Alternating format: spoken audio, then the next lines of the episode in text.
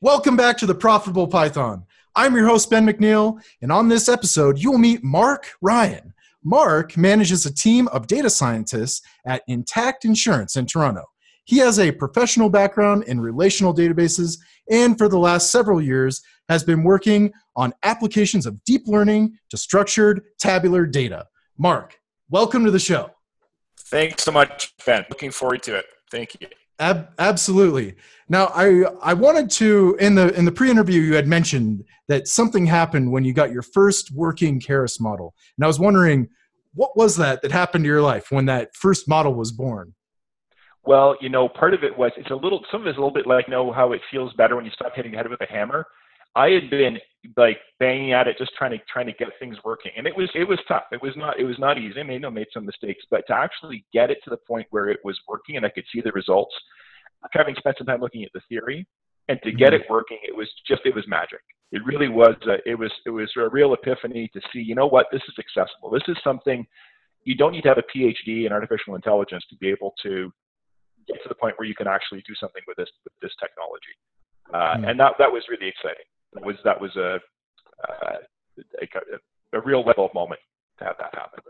Yeah, that I couldn't agree more. Keras is uh, that that layer of abstraction is amazing. So that I was it cool. Really is. Yeah, it just makes things. It makes it accessible. Makes this this amazing technology accessible to a broader range of people, to non-specialists. Uh, yeah, and, it, and it's getting better. Even the time that I've been using it, it's just getting better and better. And having Keras integrated as the top layer for TensorFlow two. Fantastic move. It's really simplifies things. Uh, they've just done a great job. I just went through the process of moving a, a model from TensorFlow one to two, and I was going to be thinking this is going to be a brutal. It actually was pretty smooth. So you know, kudos to the guys who did it. And uh, yeah, it's uh, Keras is, is a really really nice piece of technology. No doubt about it. Yes, awesome. And uh, when did you first become interested in deep learning? Well, just to, to go back a bit, I did uh, I, I did a, a master's at the University of Toronto back in the late eighties in artificial intelligence. So at that time, it was, I think one of your other guests was talking about making something out of a bunch of, a bunch of if statements, and that's mm-hmm. what artificial, artificial intelligence was in those days. Lisp or Prolog, and let's just create code to to do a artifice of something in the real world. And it was kind of naive. Like, if there's, there aren't enough programmers in the world to do that. But anyway, so I, I I enjoyed my time there, but I left a bit disillusioned, thinking this.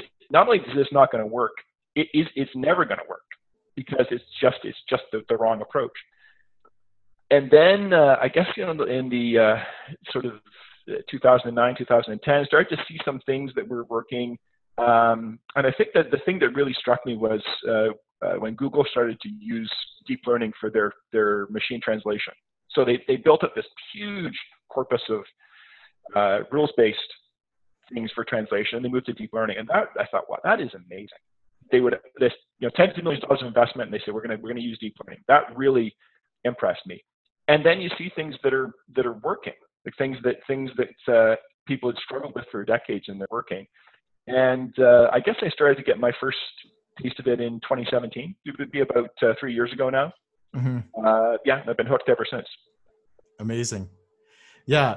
Uh, what would you consider your first success with chatbots? Okay, so uh, I've I've been working on a, uh, a, a project that's sort of looking at a combination of uh, relational database with uh, with chatbots, and chatbots have a an aspect of uh, deep learning, at least in the framework I was using, which is Rasa. So Rasa is an open source chatbot framework, which has uh, a great N L P layer. So using deep learning to do the, the natural language interaction. And it takes care of a lot of that, a lot of that stuff for you. So it does a great job of packaging that. Um, and uh, but Rasa is not that easy to get started with. So some of the commercial things like uh, AWS's Lex, the offering from Google or from I B M, Mm-hmm. pretty easy to get started with, but Rasa is a bit of a bit of a bear to get going in the first place. Uh, but getting, I think the thing that uh, kind of getting that same kind of epiphany is getting the first interaction uh, through Facebook Messenger as as an interface. So then you see something that you say, okay, I can kind of see how this is going to work, and then you get the, the back and forth. Uh, as you kind of built up built up the rules and built up the the interaction, I reached a point where there were some things that were working that I hadn't explicitly coded. And that was just magic. You see, because yeah. I've been coding for thirty years, you know what it's like. You've got every, you know, it's, it, it, it's hard, it's hard. And then you have something that it, it just, it, it works. It, it, it uh, makes an inference that you hadn't explicitly said to, to, uh, uh, to work. You think, wow, this is, this is, it, it's great. It's, now, it's a lot of work to get to that point.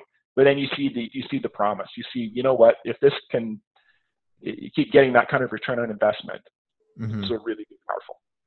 Is there is there any kind of particular applications in uh, commerce that really excite you? I saw their on their website it was like or, somebody was like ordering a pizza, um, which maybe that's the answer to to the question. Or is there other things that kind of really uh, inspire you about that that technology? Well, I think. The, the, there's a lot of potential for chatbots. Right now, you have the, the, the whole the whole web with, uh, you've got, you know, some websites are easier to navigate, some are harder to navigate. And I think there's a lot of potential for chatbots to simplify that, that experience, or provide another way to have that experience so you can have a natural language interaction and get the answer that you want. Mm. So that to me was a bit of a vague answer, but I think there's a lot of potential there to provide for just existing uh, web interfaces a simpler way for people, an alternate, simpler way for people to get what they they need to get out of a particular website. Yeah. Do, are they, this is just something I, I just thought of, but are do they also work with people that have accessibility needs? Or is there, is that, it, do, do they not really do that right now? Um, so there's, the, the accessibility is built, is sort of built into the interface, but it's not always implemented. So that's, okay. that's a really good question because it, it's the same sort of thing like the uh, uh, H T M L standard will allow for accessibility. So for example, we have a, a um, text description of every image for somebody who has a, a who, whose site isn't, isn't complete. Mm-hmm. But the implementation is kind of up to the developer to make sure that they're, they're taking advantage of that accessibility part mm-hmm. of it. Uh, certainly, uh, chatbot chatbot frameworks will have both a, a text and a voice interaction, so you have that kind of flexibility. If yeah. you want to take advantage of it, but it's a good question in terms of accessibility. I I've, haven't seen examples that have been put forward in that way to say, look, this is a new way to get access to a, an application that maybe is uh, presents an accessibility challenge. Yeah, there's potential for the technology. For chatbots. Hmm.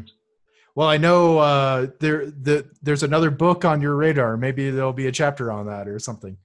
Yeah, that's yeah, I, yeah. I'd like to. That's uh, something I'd. Uh, I'm, I'm currently writing a book on deep learning with structured data, but uh, if I get the opportunity, I'd love to. I'd love to write a book about Rasa.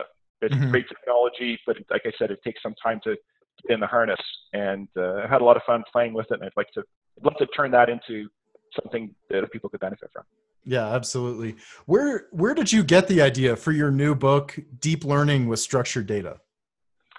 So I've, uh, it's, I've come from a background of uh, relational database. So I worked at I B M for many years in the D B two area. So that's their uh, bread and butter relational database.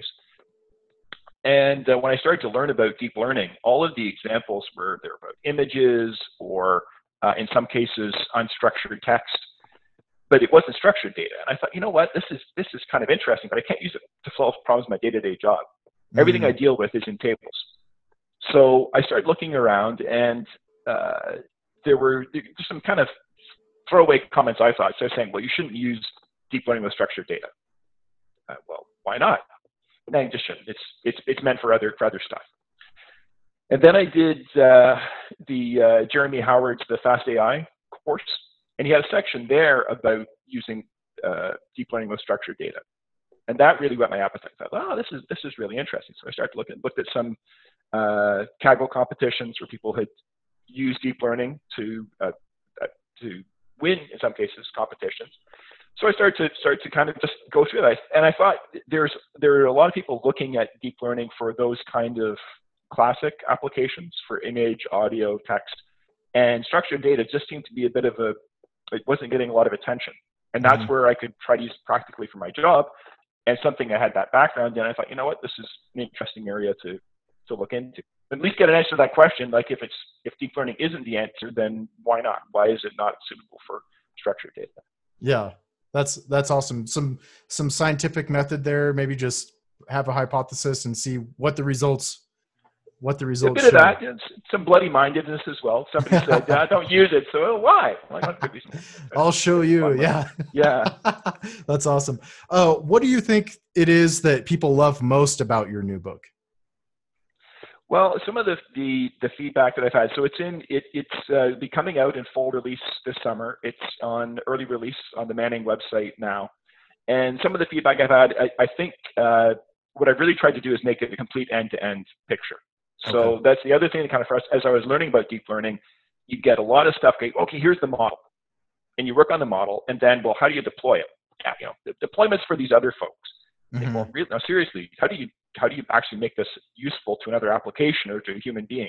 Yeah, yeah, yeah. yeah. No, don't worry about that. That's that's for that's for that's for the other folks. But that's out know, of that's, that's out of scope. It's out of scope, exactly. I and, hate that. uh, yeah, so I thought, you know what? Darn it, I'm gonna have a deployment section in my book, and I'm gonna go. The other thing that I saw that was missing in a lot of, that particularly for deep learning, is you'd have a data set that was so carefully curated. Oh, and yeah. so beautifully, you know, cleaned up, and it was kind of maybe meant for a course or for a competition. So it's not, it's not like real data. Yeah. So I really, I really wanted to have a data set that was a mess. And mm-hmm. I, I, I kind of, I, I met I that goal it. and spent a lot of time cleaning it up. But that was, so those, those two goals, I wanted to have, start with a real world data set, open, yeah. open data set, but real world data set, and end up with a deployed model.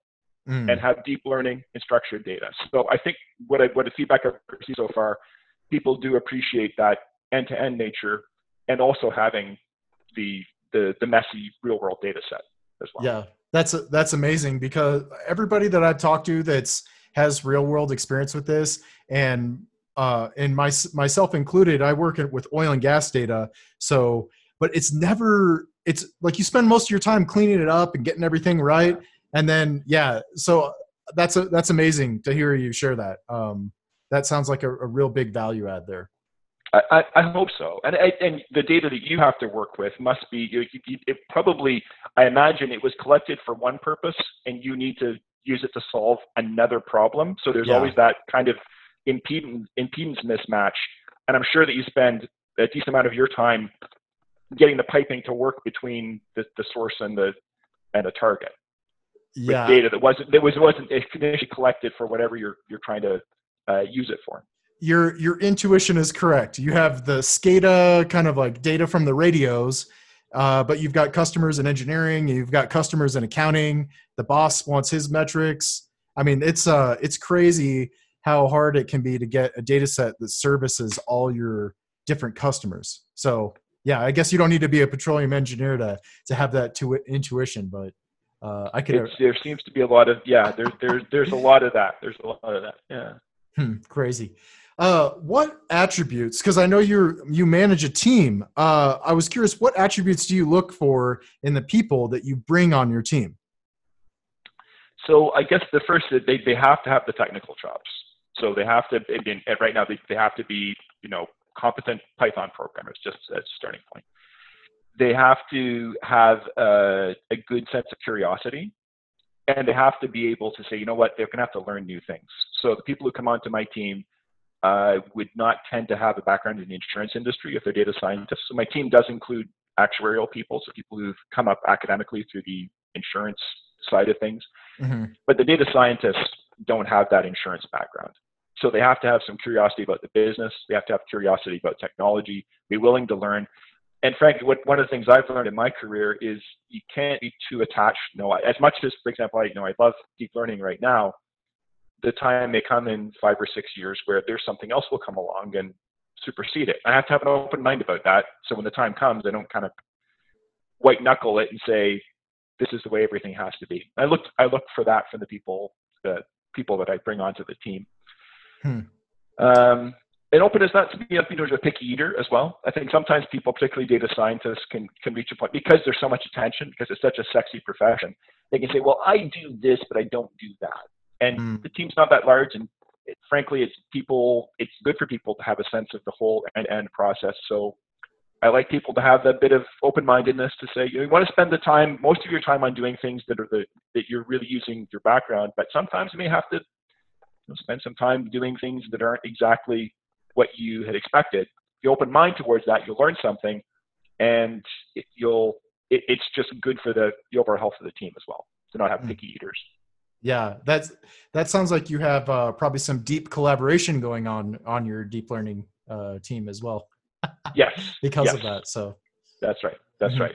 Although my, my team is, uh, there's some sort of taste of deep learning. The, the, the models we're using right now are not using deep learning, but at, in, at, at Intact, but uh, it is it is definitely collaboration between the actuarial and the deep the uh, data science side. People, yeah. you know, they they both learn. People who are come from data science have to learn more about insurance. The actuaries become better data scientists, and that's great to see. And I have to say, they are a great team. Everybody says that, every manager says that, but I really mean it. Yeah, I'm very very fortunate to have the team working with me that I have. Hmm, amazing. I do want to pry a little bit on your first remark to that answer, which was they have to have the technical chops. How does somebody prove that they have the technical chops? Do they have an amazing GitHub?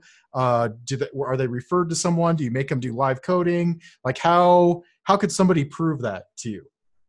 So there, there's a basic assessment test, which we sort of okay. sets the, the table stakes. So that, that's a part of it. But I would look for their portfolio as well. Okay. Say, what do they what do they have in there? And depending on the job they do, they may not have a great GitHub. They may have spent three or four years working in an area, but it's proprietary stuff, so they can't necessarily share it. Yeah. Uh, now, one of the things I'm trying to encourage the team is to share more, is to do things like publish on Medium, to get involved in the wider community. But mm-hmm. not everybody has that in terms of their their their background. Um, I don't talk to them, find out how they how they get along. And the other thing I'll do is I'll ask somebody on the team to speak with them as well, so we get get two opinions, and you know, by by I by no means know everything that's going on. So I'll pick somebody with the uh, deeper technical chops than me in an area and say, oh, "Have at it with this guy and this lady," or you know, tell me what you think.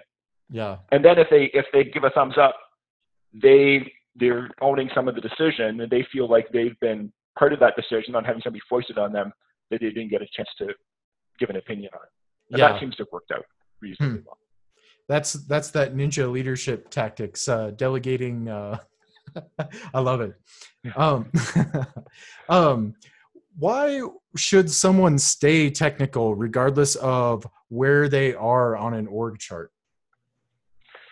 I think the danger of getting into a situation where you're spending all of your time on organizational things or or general things is there are a couple of problems there. One is your ability to assess the how the team is doing is diminished because they'll be they'll be using buzzwords you don't have any familiarity with, or they'll be uh, making analogies to technology you might understand, and it may not be completely there.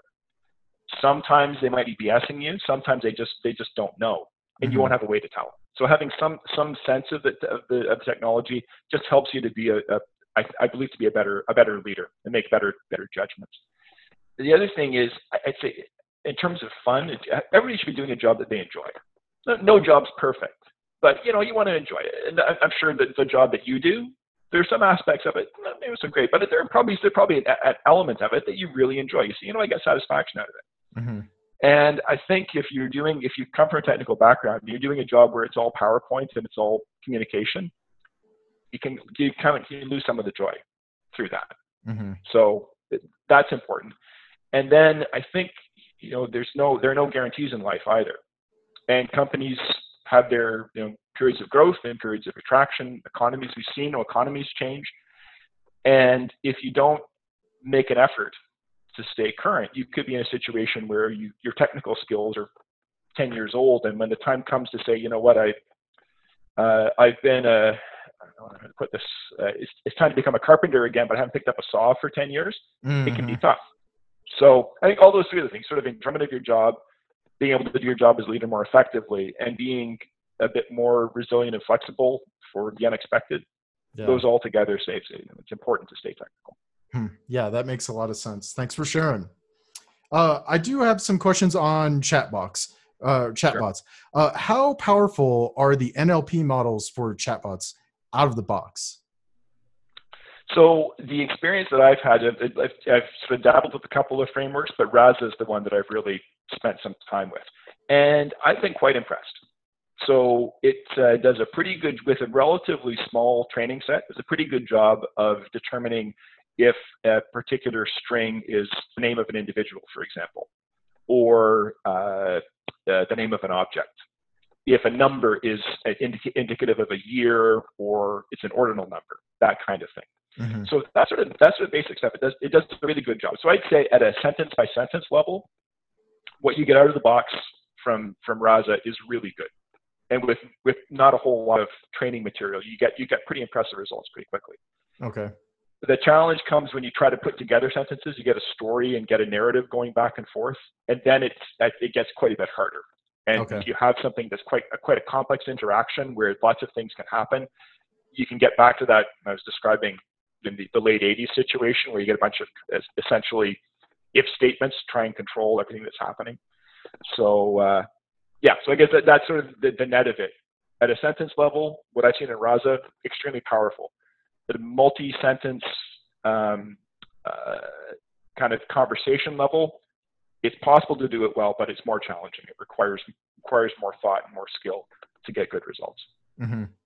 Uh, this just this might be my ignorance speaking here on how these all these uh, chatbot technology works, but I'm just curious. Like it starts out pretty good, but ultimately you want it really good. And so, are you training these things on real like customers, for example, or is there some sort of uh, like how how do you train it for the real world and kind of release it into the wild with confidence, um, or, or you just have to deal with some risk, I guess, at the beginning? Yes, there's a certain, there's a certain amount of risk, and, and part of the risk is if you have something that works fairly well in a small set, people who don't have, maybe they're not technical, or they don't really, they don't, they, they may overestimate what it's capable of doing. So that I've definitely seen as a risk, that you have stakeholders within the organization. You need to set their expectations very clearly. Say, for this kind of question, it'll do a great job. But that's what it does. It does. It's not. It's not uh, uh, the. Um, it's not uh, artificial general intelligence, because mm-hmm. people will see things. They'll be quite impressed. They say, "Well, this is this is answering real questions. It's it's taking various English language queries that have different structures and realizing there's the same intent for all of these things." Yeah. So you have to set that expectation internally, and then for real customers, it becomes more it becomes more of a challenge, because there you've got you know you can't control it as much. Mm-hmm. Uh, so there, I think what you need to do is really sort of try and set the uh, set some boundaries in terms of the expectations, so people won't be disappointed. And if they mm-hmm. if there is a problem, if they do get stuck, they can quickly get to either get to a human being or get to a more uh, conventional interface, so they don't feel you know what this is. This is another chatbot that's disappointed me. Mm-hmm. And if you look at the the industry, it's it's interesting right now. There's kind of a uh, a second moment for chatbots. There's there's a fair bit of buzz about them, but there's also disappointment, because people have had the experience either as developers or as consumers to say, this really wasn't very it wasn't very good. Mm-hmm. Uh, yeah, so it's there. There's a there's a a challenge there to make sure that the magic is people understand that what the the The magic isn't, how to put it, it's not that it's real magic, but you know, the, the, the card disappearing is not the card that's disappearing. There's a there there's something rational going on there. Yeah. Uh, so this might be kind of a tricky question, but I'm wondering if you have like one big piece of advice when it comes to setting people's expectations. This is a little off the cuff, but in the projects that I've worked with, I think I struggle with that the most. And so yes, I selfishly am asking, but I think it can help other people. Like any project you get on, you run into this where if you fail to set the expectations, it uh, things can go wrong real quick. Yeah, that you're that's so true. That and that's been the, that's been the way for software forever. Yeah, uh, but especially now, now that there are things that they're new, there's there are new capabilities. People may think that they they can do more than they can. Yeah. Something that I've found useful is to involve the internal users in creating the use case. Mm. So even owning it. So the, the last project I went through with, with a chatbot, there was literally a script to say, okay, this is what the chatbot, the chatbot needs to get through these steps one to eleven, and here's, here's what the behavior is going to be.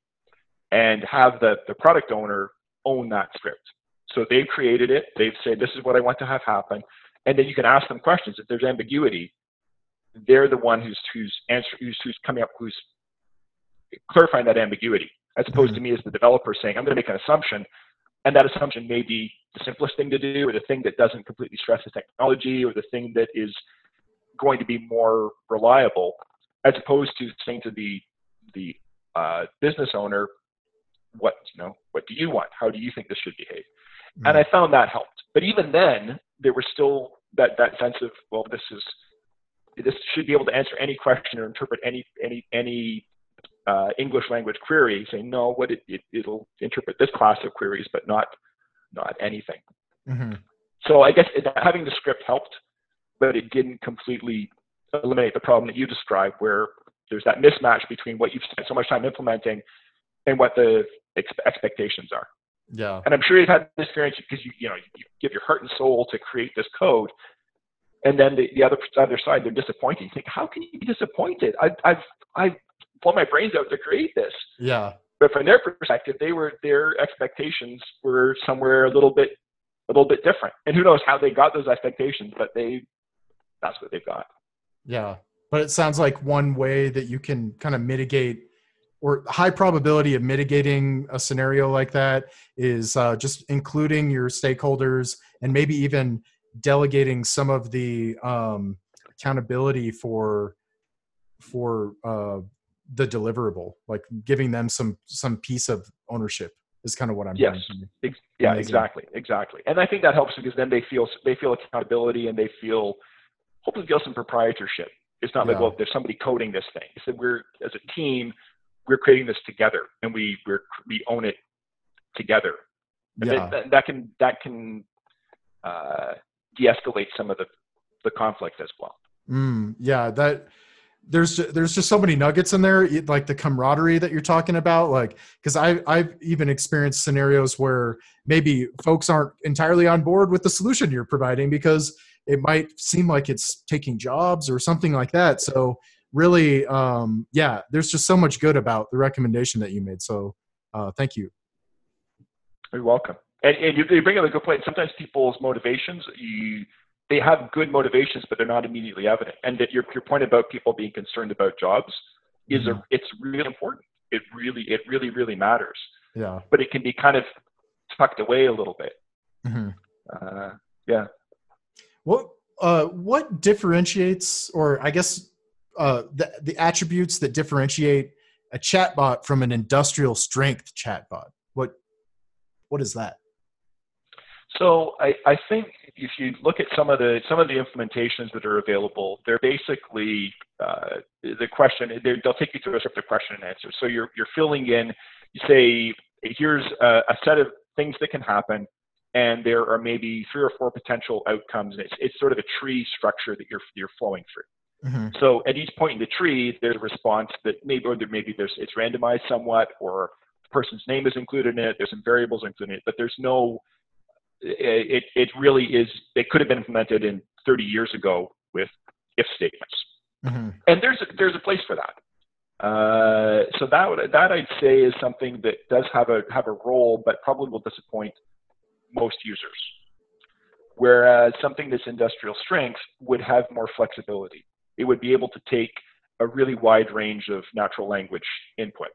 It would make intelligent decisions about uh, misspelling, for example. And that's something I've learned the hard way, going through, doing, doing a demo, and uh, somebody says, well, uh, this, this particular demo involves uh, the name of the actor, Mark Hamill.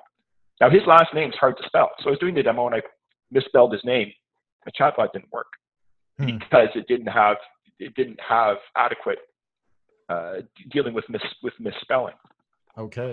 So that kind of that that ability to be able to say not not the user you hope you have, but a real how the user you're actually going to have, the interaction that they're going to have, the chatbot will work with it properly. And then if it does fail, fail in a graceful way. Mm. So provide a message that is uh, that's honest, but doesn't make them feel like they they've broken something, yeah. and gives them the path to getting back on track again. Hmm. Yeah, I just, I know using this thing right here, auto text will uh, goof up from time to time. I'm like, I didn't, that's not what I did. Yeah. So even even that can get you in trouble. I see what you're saying. And and names are hard because there's so, there's there's such a variance of names, and getting, and even somebody like famous like Mark Hamill, you know, that's not that common a name. So how do you make sure that you're, you're getting, uh, accounting for spelling problems there? And there are some companies with deep pockets that have, that, that do it quite well. Google obviously does a fantastic job with that. Uh, being able to do it on a smaller scale is, is a challenge for sure. Mm, okay, excellent. Thanks. Uh, what would you say you are most excited about uh, with potent? Well, is we'll just say that you're writing this book on Rasa. What are you most excited about uh, writing that that book? So, uh, so the Rasa book's one I, I hope to be able to raise. That's sort of the okay. next thing I have in my in my aspirational my, my list of yes. aspirations. Uh-huh. So, what what excites me about that? I guess it's open source. So, I think that idea of it being open and and the other chatbot solutions are they're provided by individual by by cloud. So, uh, A W S has one, mm-hmm. I B M has one, Google has one, and they all have their strengths and weaknesses. But I think that what we've seen in the last twenty years, particularly, is open source just has a, a dynamism, resilience. You get to take, you know, the brilliance of, of tens of thousands of developers and, and, and uh, really make that work. So I think that's the right way to go. Uh, it has Python in the back end. So you have all the, you have this fantastic natural language interface. You get to, for, to ObjectSnipe for free. And then at the back end, you can do anything you want with Python. And Python, you know, it's anything you want to do, you can do. Performance can be a problem sometimes. You've got to worry about the, the maintainability of the code, but it's just an incredibly powerful environment to have and that openness. So that really excites me. So I think that combination of a, a, a really good natural language interface you kind of get off the shelf for free and having Python in the back end with that, with that flexibility and extensibility, that's really, that's really exciting. Uh, on the, something that's a little bit more concerning, one, I mentioned using Facebook Messenger as a, as a front end for chatbot, and uh, Facebook's a fantastic company. I mean, they've, they've done incredible technology, but they've, they're pretty strict about the Messenger environment, and they mm. do not want to recreate the, you know, showing my age, the World Wide Web in, in Facebook. So it can, it can do this and this and this, and they'll make decisions to say, it won't do that anymore. And all of a sudden, you've got, well, wait a second, you can't, well, yeah, yeah, they own the interface. They can say that they can do what they want. Mm. So that's a bit of a, that's a bit of a risk. Uh, WhatsApp, which is another uh, sort of yeah, front end for, for chatbots, and it's going to, going to become more and more important. It has its challenges as well. So uh, yeah, there, there are challenges there, but I think there's, there's immense opportunity. And uh, I think we just, we just kind of scratched the surface in terms of what's out there right now what, and what chatbots can do. I, and the other thing, I think they're neglected a little bit because people who, are, who see themselves as like a really hardcore kind of deep learning types, I mean, chatbots are for, you know, they're, they're, for, they're for those folks over there. But, you know, there's, there's real challenge there. And it's also something you can, you can, you can solve genuine practical problems and deliver value using the technology and, and get it out there. Hmm. So there's a, a kind of a speed to speed to benefit with chatbots you don't necessarily get with some of the other applications of, of deep learning. Hmm. Amazing. Yeah, that I'm I'm really loving the color on that. I haven't really worked too much with them. I think I did a little bit of work with Google's version of the chatbot, yeah. something with like medical terminology or something like that. But it was pretty it was pretty cool. But I I don't think I gave it enough. I mean, it sounds like, I mean, it could basically be a career path. You just go as deep as you want. I, I believe so. I believe there are people who, you know, if you have an open mind about it, you mm-hmm. can, there's, there's plenty of potential there and people can, can really, can really go. A, a question for you, if you don't mind. So you mentioned Google for, if, uh, not to put you on the spot, but looking at the, the cloud providers, do you have, have a fave? Is there one, do you, like, do you have to work with one professionally or do you have a yeah, thoughts a- on that? A W S is the one that is kind of, uh, we're, we're just nudged in that direction there.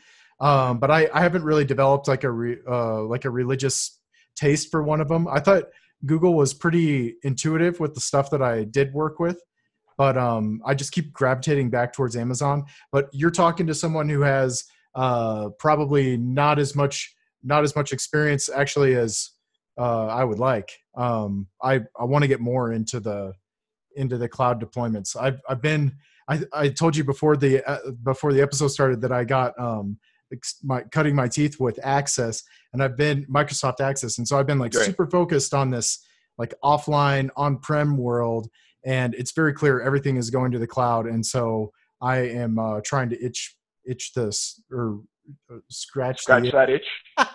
Yeah. yeah. Well, well, you know, your, your your opinion on this is pretty valuable because I think people do get very entrenched into their religious wars about it. Yeah. So uh, it, it, it getting having fresh eyes. Because A W S has been sitting there and kind of, in some ways being brilliant, in some ways kind of becoming quite stinky. Really? So yeah. having somebody kind of come and like, well, you know what? This this should be a, a good platform for developers.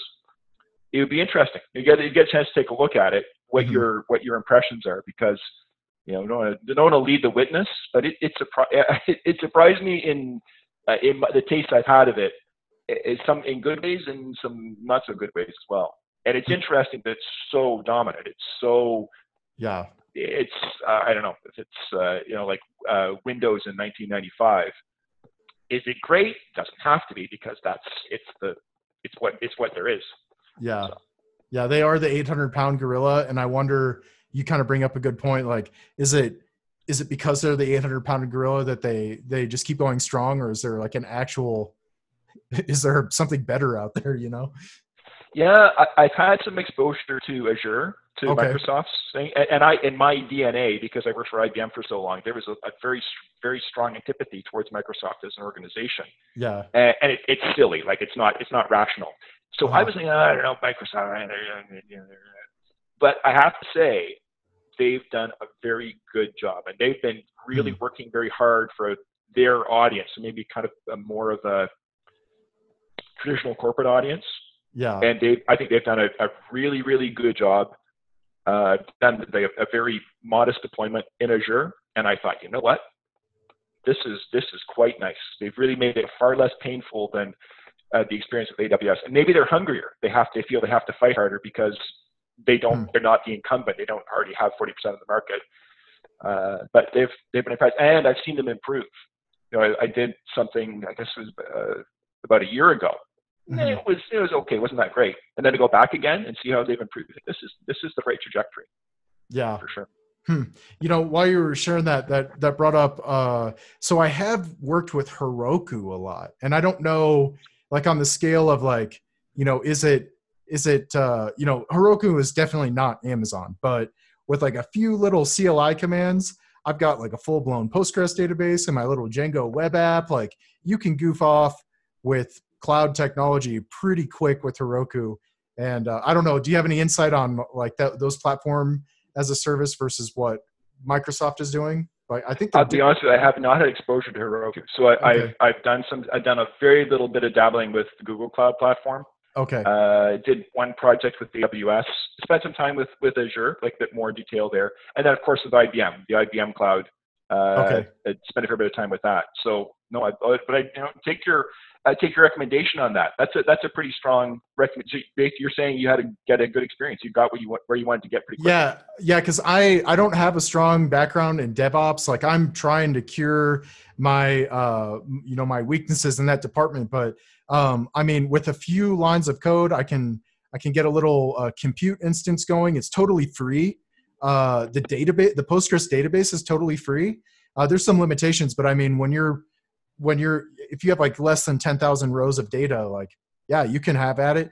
Um, it's a, for me, it was a great experience. I felt like all powerful all of a sudden, you know, like, hey, I got like some stuff in the cloud. So, wow. So um, you like spin up a Postgres instance and it yeah, it's pretty easy to do. It's a, it's a command line. Uh, like, like I can type in the command line and kick off a, I, I'll get like a, a Postgres, um, connection string or like at the U R L for the, the Postgres back through the C L I. And then I just plop it in my, um, my environment variables, which you can also communicate through the C L I to set those. And yeah, I mean, it's a, a very painless process, I would say.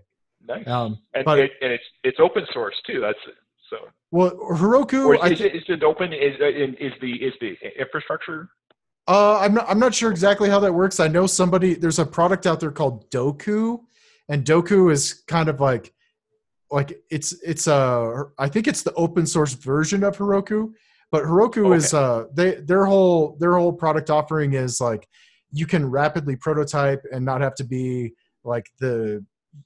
You can just be a programmer and focus on business logic, and uh, they make it very easy to get all the all the tools you need to rapidly prototype your ideas.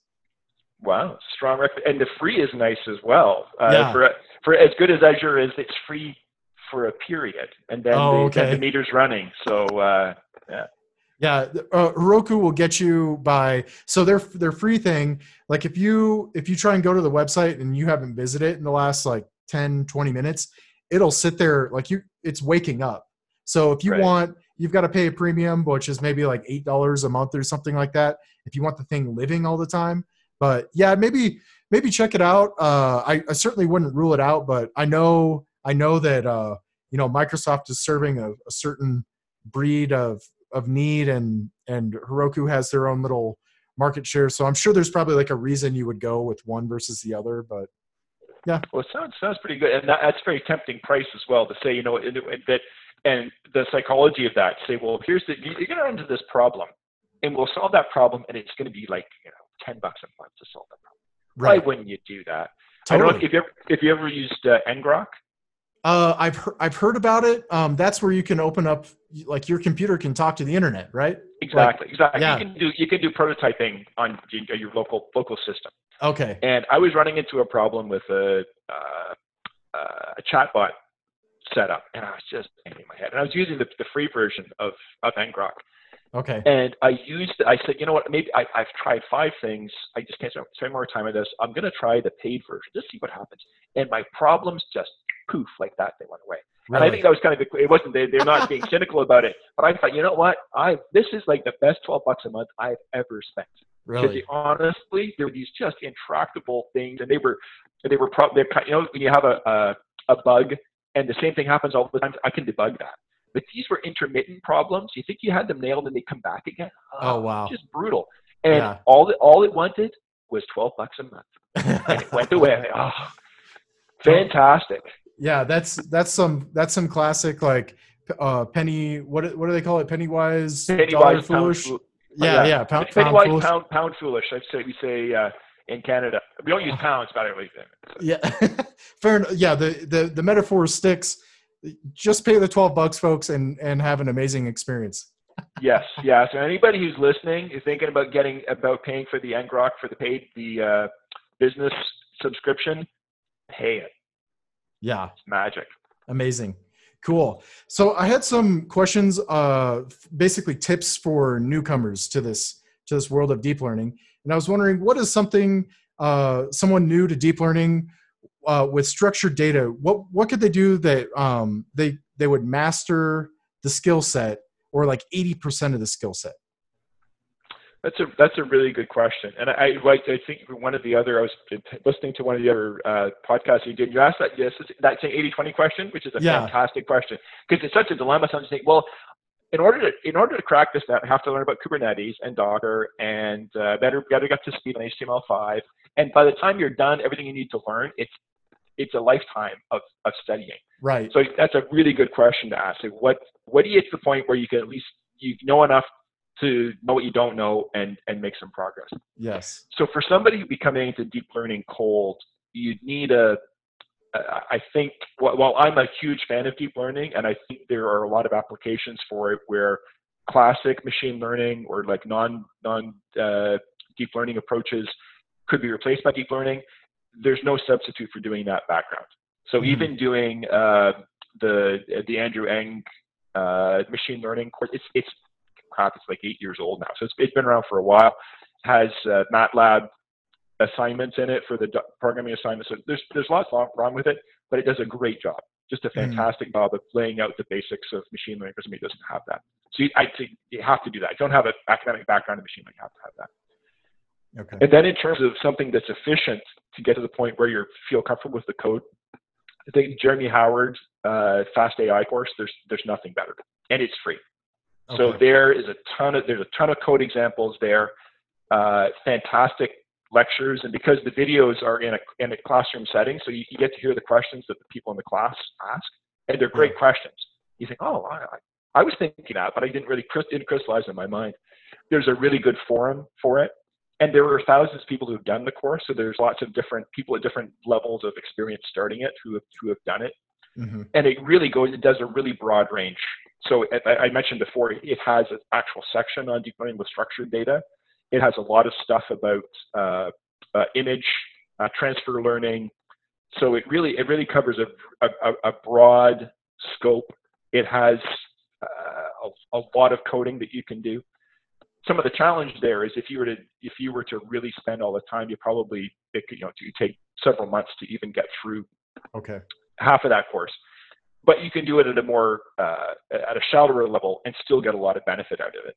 Hmm. Uh, yeah, so that's something I, I'd say is is a really good uh, sort of uh, uh, accelerant yeah. to the, the path for deep learning. I haven't seen anything anything better than that for somebody who's who wants to get to the point where they actually can do some applications, but they know enough to take the next step. Excellent. Yeah, I haven't heard that answer yet. And so, yeah, you're totally right. I, I do have like a, a cadence with the questions, and sometimes I'll revisit the same question with a lot of people. And I love how I never get the same answer. So yeah, uh, yeah, so I appreciate, I appreciate your uh, insight on that. And so you might know what's coming next then. I'm going to invert this question. What is something that uh, maybe is overly difficult that the newcomer should stay away from? In the area of deep learning? Yes. Mm-hmm.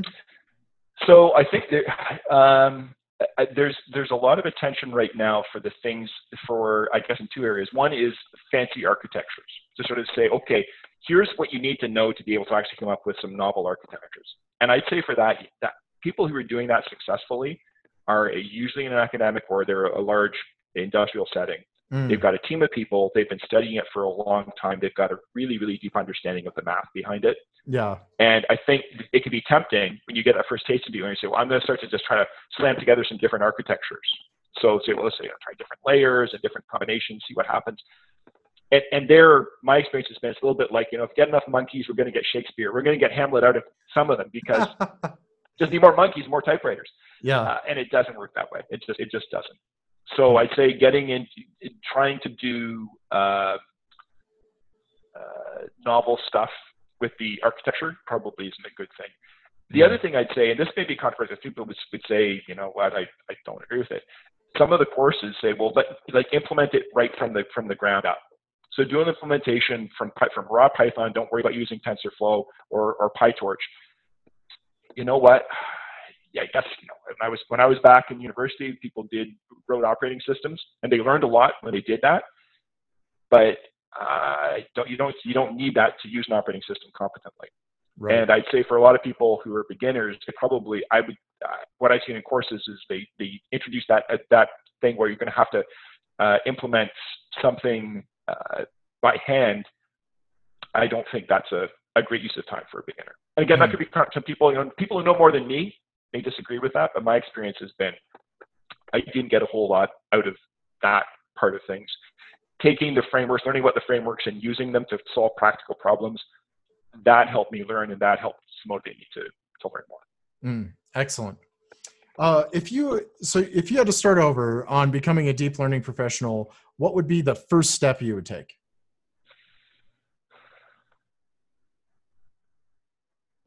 That's a, that's a good question. Um, maybe it's, I mean, so sort of say something that, that didn't go that I sort of if I if I could look back now, I would have done differently.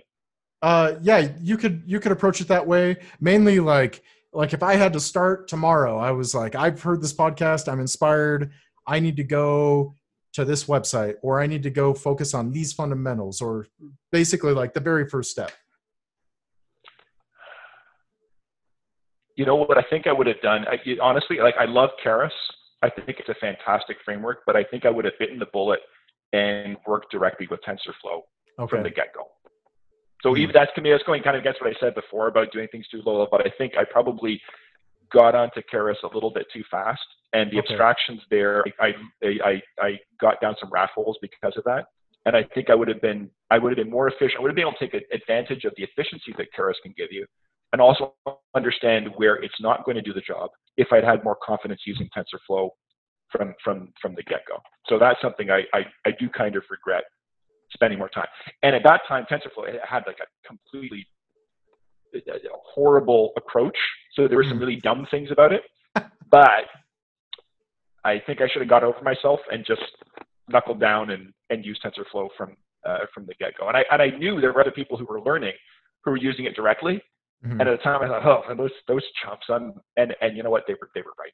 So hmm. that's something. And now that now that there's TensorFlow too, it, things are things are a bit simpler. Uh, but I would encourage people to to not just kind of go only spend their time on Keras, because there's uh, there's flexibility in TensorFlow that's worth exploring mm-hmm. as a beginner. And you get to a point where, like, if you, if you learn how to drive automatic, learning how to drive standard afterwards can be a lot harder than if you get your license driving standard. Yeah, no, that I can, I can appreciate that. And TensorFlow is still kind of, it's not as low level as like trying to do all this in NumPy or something. So you're, no. I, I still think you're sticking true to your recommendation. Like, yeah, don't, don't go after like making neural networks from scratch when you're starting out, but maybe don't go all the way to this abstraction of Keras and, and focus on something like TensorFlow. I love it. At, at the exclusion of, of learning more about TensorFlow. Yes. Yes. Yeah. I think that's, uh, yeah, that, that's, that's a, a recommendation. And the other thing I think I probably would also recommend, I, I tried to do a lot of coding to begin with, mm-hmm. but I, it probably not enough. Okay. And I tried fairly quickly to, to find a practical problem to solve mm. and get a real data set. When my, in my job at I B M, got a real data set and tried to solve a practical problem. Um, but I, I, maybe it would have helped there if I had set the goal. So I was doing it kind of, um, let me see, it's kind of back in the, uh, in the garage. So I said, oh, I mean, I'll try to see what happens and I'll show it when I've had a chance to see something. I think I would have motivated myself better and maybe had some more support from the organization had I been said, okay, you know what, I'm trying to take deep learning and try to use it, see if we can predict whether uh, a, a D B two, a ticket a customer opens about for D B two support issue is going to get escalated. Mm. And that was the problem I was trying to solve. I think had I done that earlier, been more open kimono about it, use that term, I would have had better results and people would have sort of understood the progression as opposed to coming out and say, oh, look at this. And say, well, where did that come from? And why are, why are you doing that? Why are you using deep learning? So there are a bunch of questions yeah. there that people had had a chance to, you were talking before about the stakeholder, how do you keep the stakeholders on board? Yeah. I thought was probably a counterexample on how to do it. All right. Because I was learning at the same time and I was a bit self-conscious. Oh, and what if they don't like it? So no. I should have yeah. said, um, if they don't like it, maybe I'll learn something from what they'll say about it. Yeah. I, I think there's some great learning nuggets there. So thank you for sharing that. You're welcome. Um, what are your top three tips for someone to monetize their deep learning skills with structured data and or chatbots? That's a great question. So the monetizing is really important because there's so much to learn and then turning it into a, uh, either a living or a, a healthy, healthy side gig is mm-hmm. it, there's, there's a challenge there. I, I think if you, if you look at, uh, one thing I'd say is don't go where everybody else is going, because it doesn't matter who you are. There's going to be somebody who, and this is part of the nature of data science. You always come across something that person knows more and they've been to school longer and they're smarter or they're a better coder or they've got this kind of background, you know, I, I, how can I compete with, with that person? So I'd say, try to find something that isn't what everybody else is doing. Mm-hmm. So deep learning with structured data was something I said, this is something that isn't, nobody's looking at this. So maybe there's an opportunity there to explore. Yeah. Uh, and the same thing, I guess, with, with, with chatbots as well. There's some people who are kind of, I, I believe, are poo-pooing chatbots where I believe there's, there's potential there. So mm-hmm. that, that's something I, is, I think is worth doing. Look for something where not everybody is, is beating a path there. Um, having a portfolio. So you, you asked a question before about, about candidates looking for a portfolio. So mm-hmm. it, I don't think that's, that's uh, necessary, but it certainly helps to have some code that you've, that you've shared and uh, somebody else has, has provided some critique on is, is important. And with that, I think doing some kind of publication, so not necessarily, excuse me, a book and a book notes is a, is a huge investment of time. It's a, it's a great experience, but it really is a, a, a ton of a ton of time. Mm-hmm. But uh, Medium is a fantastic platform for sharing technical information, and it's okay. it's pretty easy to do. And people learning things every day. It can be a really simple. It doesn't need to be something profound. Maybe it's just a problem that you had and how you solved it. So you can think of it like it's like Stack Overflow with slightly more, um, a little bit more polite and some longer form text. Yeah. So just about anybody who's working as a, as a developer will have something that they've learned they can share. And if they're learning it for the first time, they can take that, they can take that persona and say, maybe other people have done this, but here's my experience as a beginner going through the process of uh, you know, deploying a model and the web, or um, uh, uh, to take my first steps with Docker. So those kinds of things, there's an audience for that. Mm-hmm. You learn from doing that, and it helps to create your, your brand, if you'll excuse mm-hmm. that term. Um, and then the other thing, I think, and this is something I'd say more, uh, you know, I've, I've uh, for somebody who's taking more of an entrepreneurial gig, is to say you want to have, if look for somebody you can work with and who has complementary skills. Mm. So I think sometimes people will say, well, who am I going to be? If I'm going to try to do something uh, as a uh, as a business, I want somebody I'll get along with. So that person may have the same similar personality or similar skills. And maybe, you know, uh, every Steve Jobs needs a, a, a Wozniak, and every mm-hmm. Bill Gates needs a, anyway, yeah, yeah, that's, you know, you have, you, you need a, a, the yin needs a yang. So having somebody who's maybe a bit more business oriented, if you're technical, mm-hmm. somebody has more of a, a marketing bent, somebody um, who's maybe a little bit more, uh, it, it, I don't know, if, if you tend to be very conservative, somebody who's maybe a bit more Uh, risk-taking, or or vice versa. If you're if you're more risk-taking, somebody who would be more conservative, mm-hmm. it helps to get better decisions. And you've got a built-in, uh, I don't know, I'll call it critique, but built built that that built-in feedback. So whatever you produce together is going to be better. Because you've got somebody mm-hmm. who who'll be in opposition and kind of call you out and say, "Oh, you really want to do that? Does that really make sense?" So it's not all about the technology. It's about creating something, creating something that's useful that people will pay for. Mm-hmm. So having having a having somebody you're working with directly who can provide a balance, and you know there's a big conflict there, so be prepared for that. And uh, but the end result is going to be better. Having somebody who has a comes from a different perspective, different educational background, different set of skills, uh, will produce something that's that's better in the end.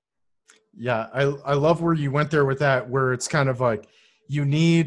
Well, I guess you could be a one person show, but if you're looking for a one plus one equals three scenario, exactly what you're talking about is where is, is the whole reason why you seek these people out. And uh, I personally crave something like that. I, I know I'll find it in my life, but that, that one plus one equals three is how you really get some leverage with, you know, releasing your things out in the wild and hopefully, uh, you know, make delivering value and making tons of money in the process. So, yeah. And it's hard. And if you look at the, the examples of people who've been successful entrepreneurs, they may may fail three or four times. Yeah, it's not it's not easy, and there are no guarantees. And sometimes people have have kind of not particularly great ideas, and they're hugely successful. Mm-hmm. Other people have fantastic ideas. They're technically brilliant, and they just the timing's the timing's not right. So yeah, uh, the universe un is unfair. Unfortunately, the market's not entirely fair. Uh, but yeah. to do that, you know, to do something that you love and make a decent living at it, that's a great blessing. That's, that's really, you know, I think we all, we'd all want that for yeah. ourselves and for the people that we, we work with. Yeah, absolutely.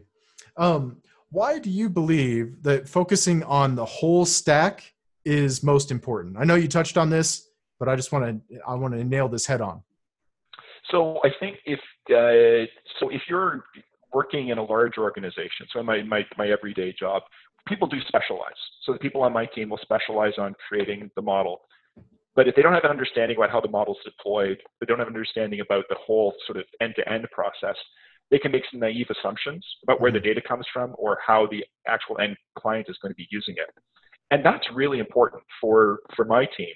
I, I uh, make sure everybody is actually consuming the end result. The end result is three or four teams down the line, but I would say everybody needs it. it it's it's uh, manifested in an app, and I ask everybody in the team to install the app and and see and and work with it themselves. So they see what that end result is like.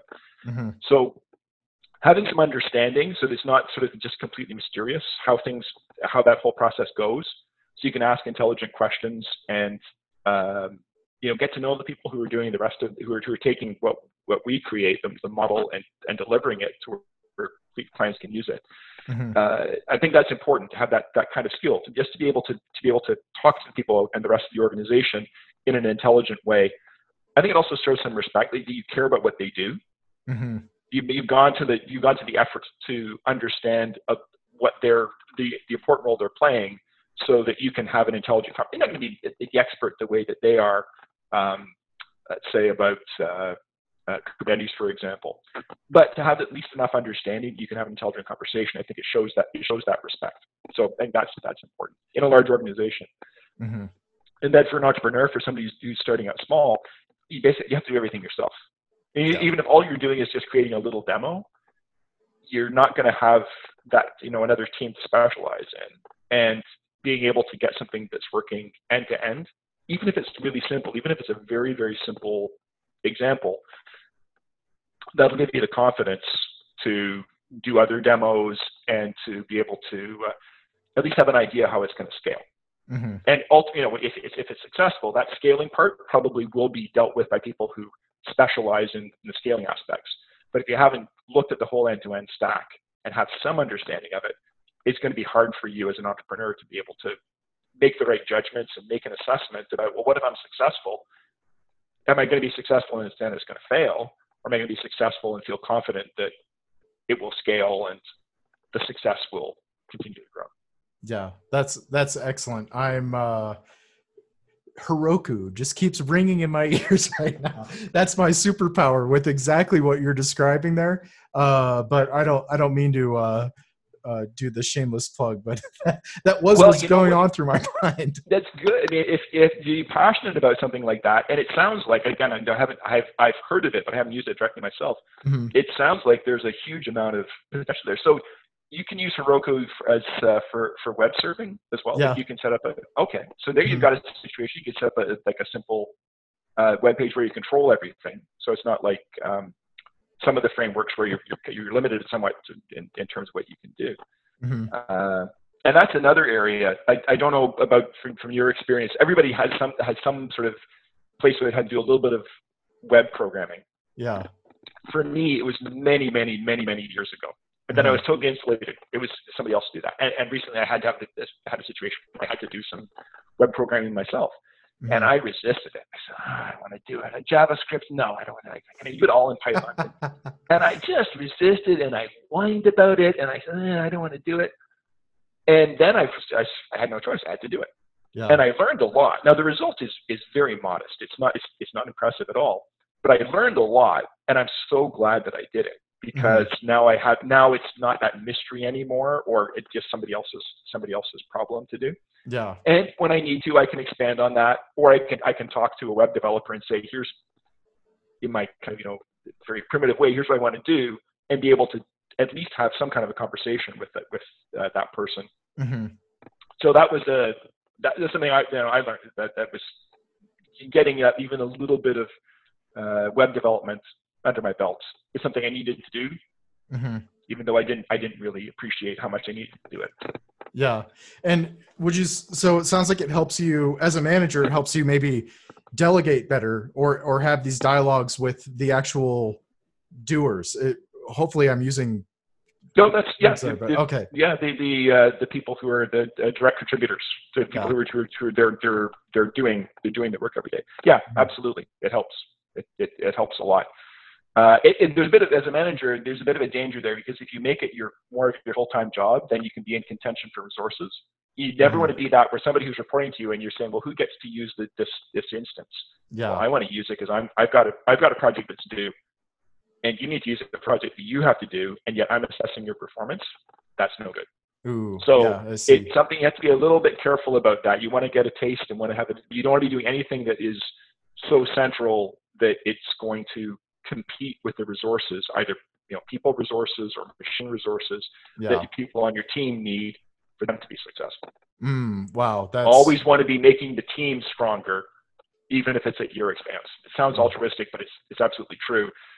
You make the team stronger, things are going to be fine for you as a leader. If you start mm. to undermine the team to try and build up yourself as an individual, it's going to be bad. Mm, wow. Yeah, I don't. I don't. Uh, there's not many teams I've really had that sort of experience on. So it's definitely thought provoking what you're sharing. Thank you for sharing that. Oh, where are people falling short with leveraging their relational database? So uh, I know you're talking. We were talking before the show. You've you've got a background in relational database, so you've mm-hmm. you've used, used, used Postgres, you've used Access. So uh, you you you know the the the, the beauty of S Q L, what the, yeah. the the value of that. So I, I think it, to a certain extent, it's good. So I, I've seen S Q L having another moment. So I've seen a lot of articles saying any data scientist worth their salt needs to needs to learn S Q L. You just have to you have to do it. Too bad you don't like it. It's you just have to you have to do it. So that's that's encouraging. Yeah. But I think there's still a lot of, you look at a, a relational database system, there's all this, this rich metadata. You've got, you know, essentially tables that describe all the tables. And it's all accessible in a structured fashion. You can find out what all the table names are, find out the types of all of the columns. You can, all this information about the information that's there. Mm-hmm. And it's, there's a standard way to do it. And it's basically, you know, it'll vary from one vendor, relational database vendor to another, but that, that's, that's, it's, it's that idea. Is everywhere. Mm-hmm. And you've got tons of this stuff. You've got the world, like every bank in the world running on relational database, every government in the world running on relational database. Mm-hmm. People in their daily lives, I don't know, but I, I was thinking about this, there probably, there are probably hundreds of tables just, you know, doing online banking, buying things that get updated as I'm just living my life. Yep. So there's all this, all this information. And you look at a lot of the, uh, where the attention of machine learning and deep learning in particular is, it's a different kind of data. It's interesting, and there are certainly different problems there, but I think there's there's a lot of structure. It, it's a little, I think an analogy for this is if you're trying to do training for a natural language model, and you say, uh, somebody says, well, how about you use Wikipedia? Wikipedia, there's all this information, there's meta information. Ah, Wikipedia is old. I, I want to something, just give me a, is there a pile of P D Fs around here somewhere I can kind of root around in? That's kind of leaving money on the, not money on the table, but leaving an opportunity un, untapped.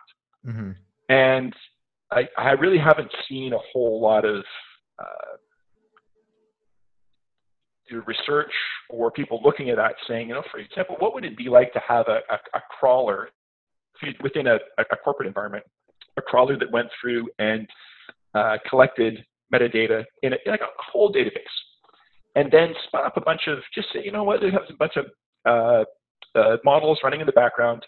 You do thousands of them. It's, maybe, you know, you do, do thousands, tens of thousands, millions, and two of them actually produce results. Two of them say, you know what, this, this, the, we can, we can create a model that actually provide good inference on this particular data.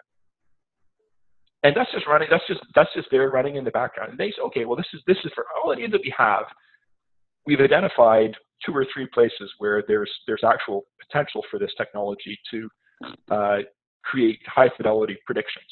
Mm-hmm. Okay, does that provide some business value? And then, mm-hmm. you, then you, you get to part of the way there, as opposed to somebody from the outside saying, well, I think we, we, if we created a model that looked at our quarterly sales and uh, correlated it with weather and blah, blah, blah, maybe that'll work, maybe it won't. Mm-hmm. But if you look at relational data, maybe you could automatically narrow down the, the models that, that could provide good results, then see as a business benefit, go from there. So anyway, that, that's something, that's just, a, it's, it's, a, it's a notion, but I think there, there's, there's potential. There's potential there to marry uh, deep learning and structured data in, in various interesting ways. Uh, yeah, so mm-hmm. I'd love to see people people taking more advantage of that. Yeah, so uh, I ju just to pry here a little bit, I was curious, like, are you talking about maybe these models monitoring how people are exploring the data and then maybe recommending new indexes or new ways to relate the data so the queries are more optimized, or is it a where's the yeah? So it, it, I was thinking less from the point of view of a, a database vendor, although that's okay. being done. Um, Uh, not to give away any any proprietary secrets from my former employer, but it, and Oracle is doing the same thing. So they they're building in, in within the the relational database engine, taking advantage of machine learning to do things okay. like optimize, get optimal indexes. Okay. I was thinking more for a, within a corporate environment where they've got a, a, a database set up and they've got, you know, uh, hundreds, thousands of, of tables. And they're, they're thinking, well, you know, we've got this data science team, and what do we ask them to do next? What, what could they do that would provide benefit for our business? And it will tend to be a, okay, here's, here are three business problems. Let's kind of throw some data science time at them and see which one works. Mm-hmm. And then say, okay, there's upright business benefit. I'm thinking as a way to pre-qualify that work, you could do a crawl through relational database to see, just, you know, a, a, assemble models even randomly, and uh, see which ones produce high fidelity results, and maybe spend the time to say, are those ones going to provide business value? And then when you go and implement, you've got, you already have uh, validation that the data is sufficient and there's reasonable predictive power to, to take the next step. Excellent. So yeah, so I guess I'm saying it's, it's not from the relational database provider's perspective, it's from the, the, the corporate user's perspective. How mm. can they get the most out of their data? Okay, excellent.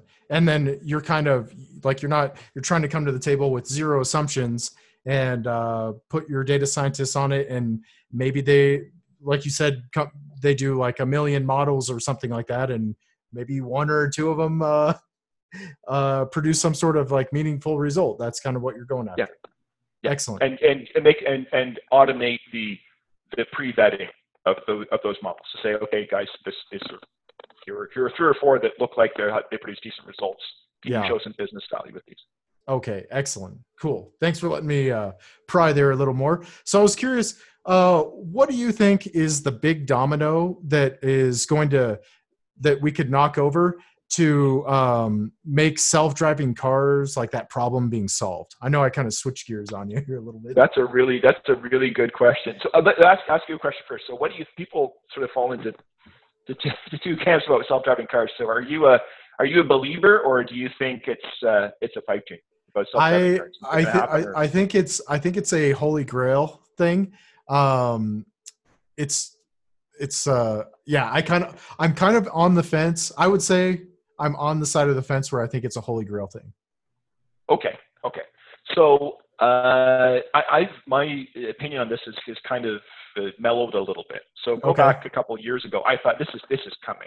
It's coming. I, I, have a, I have a daughter who's twelve, and I told her, you know, you're not going to need a license, because by the time you're going to be driving, this is a few years ago, by the time you're driving, you won't be as be something. And I realized, no, that's kind of probably not going to happen. Yeah. yeah. But I do believe that it's that it's coming. Um, I think that maybe some of this is kind of organizational. I'm not sure if the success is going to come from General Motors or um, or Uber sort of throwing a ton of money at it and just having this, this, this breakthrough. Yeah. I think it's going to have to be a bit more of a organic thing.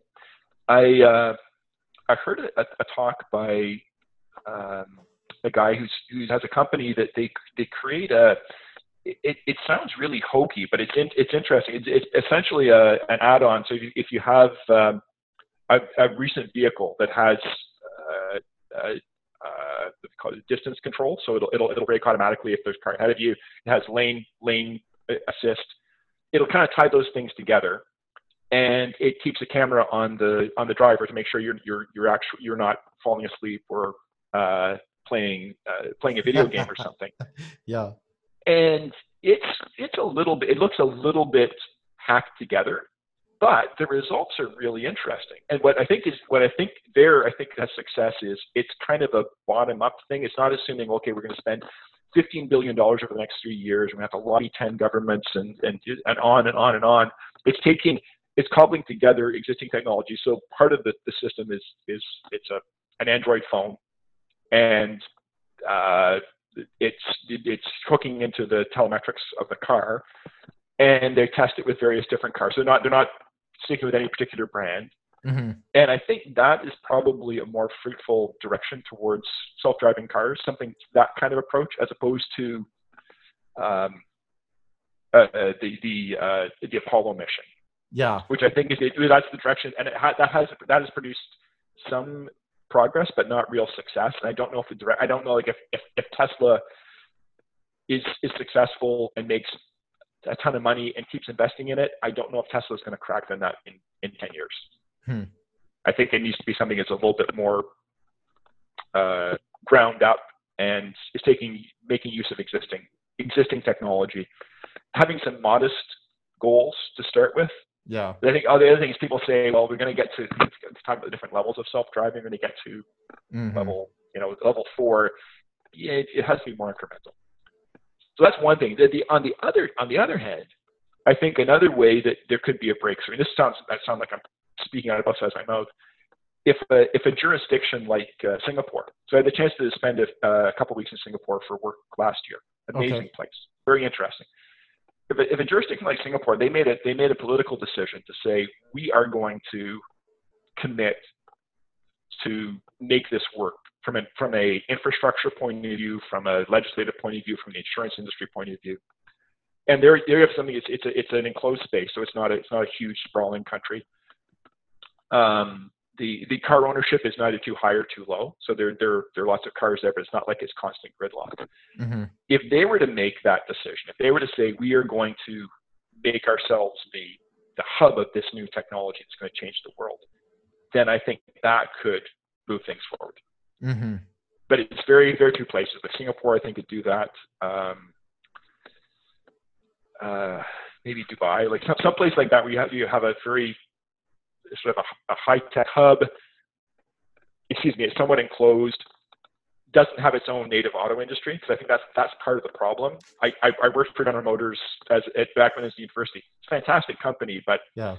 they're not going to solve the problem with self-driving cars. That's just not in their, in their D N A. Wow. Uh, yeah. So as, as it's those, those two things, either something that's ground up or something where a, uh, uh, a jurisdiction decides they're going to do it. And, and, mm-hmm. I, and Singapore in particular, it's a great place, but it's a, it's a little bit of a police state as well. Yeah. And that probably, to be cynical, that probably would help. They can just say, okay, sorry, you know, as of June twenty-sixth, twenty twenty-seven, nobody's driving. It's all, it's all self-driving. Yeah. And people would say, well, okay, well, that's the way it is. Hmm. Wow. Yeah. There's, you brought up some really, so for, first of all, I had, I've, I've been kind of like coaching myself to have strong, hold strong opinions weekly. So like, like the thing, the thing that you're, the stuff that you're sharing with me, like it definitely makes me think. So, and with any big problem, you want to be kind of incremental in how you solve it. And I love what you're talking about with the, um, like, like any car, you could, you could augment it with these third-party tools and may, and potentially enable it like twenty percent self-driving or something like that. Yeah. So, and so maybe it's more of like a, you know, you don't go to Tesla to get the entire pie. You, you kind of source it. The other people kind of um, specialize in different components, and that's how that gets solved. And then another thing you mentioned was like the incentives are just messed up. Like if we're, it, it just, it's a reoccurring theme that I, I see in the, in the world, or like how I see reality is uh, like, so, sometimes you have to start with the incentives. Yeah. So what do you see, what in your mind, the incentives for, uh, uh, for self-driving, self-driving cars, let's say for individuals, what do you see as the thing that would sell yeah. individuals on it? Well, I mean, I, w- I was just thinking more for like the, the people that are um, capable of innovation. They're just, they're not incentivized to innovate. So for, for, um, for people, I, I haven't really, that, that wasn't where the light bulb went off. I might have to chew on that for a little bit. I mean, if it, if it improved my bottom line, like if I was able to reduce my, like I wouldn't have to pay auto insurance anymore. And it, not that it's like a huge cost driver, but I mean, if it, if it was substantial enough, I might consider like, hey, you know, um, and actually when cars get kind of old, you know, they can become a little expensive to maintain, and buying new cars, you know, nobody likes being in debt and stuff. If, uh, so I, I could see those kind of, if, if those incentives would get aligned there, but also with just the people in charge of innovation, like if the incentives are set up, they will, they will innovate. That, yeah, that's yeah. right. If people feel like the, what they're doing, uh, they, they, if they feel like, you know, I can make a decent living at this, yeah. and I'll get recognition for it, and people will like it. Who wouldn't want to? Who wouldn't want to do that? And I think, you know, for self-driving cars, there are lots of people who would love it. It's the kind of thing you can tell you at a at a dinner party or something. You can say, "Oh, I'm working on this." People people love it. Like they, they want to hear about it. Yeah. Um, but it's a it's a pretty closed priesthood right now. The people who are actually working on it professionally, it's a it's very quite hierarchical, and mm-hmm. there's only a certain number of organizations doing it, with the exception of this. Uh, uh, project that I, that I talked about before that takes a different approach. Yeah. Yeah. That's, that's excellent. Um, so I, yeah, th- this is kind of like a mixed mash of questions. So you just have to bear with me here. Sure. What are you uh, most excited about to visit Zimbabwe? Zimbabwe. So I, it's, I think it's, uh, I, you know, I've never, never been to Africa, okay, and I'd love to go. And I think the interesting thing about Zimbabwe is it's been through, I mean, it's, it's been through a lot. This, you know, had a, a, uh, oh, yeah. a British colony, and then a, a pretty, you know, pretty oppressive racist regime, then transition. And then, you know, uh, the, the regime, the regime kind of was okay, and then got worse over time. And, uh, It's, it's a really rich country. There are incredible resources there. It, it's a really interesting climate. The uh, the, the kind of the uh, uh, the background. It, it, there's a very high kind of uh, value for education as well, and some of that's been, I think, it's, it's been undermined because of what the economic stuff that they've been through.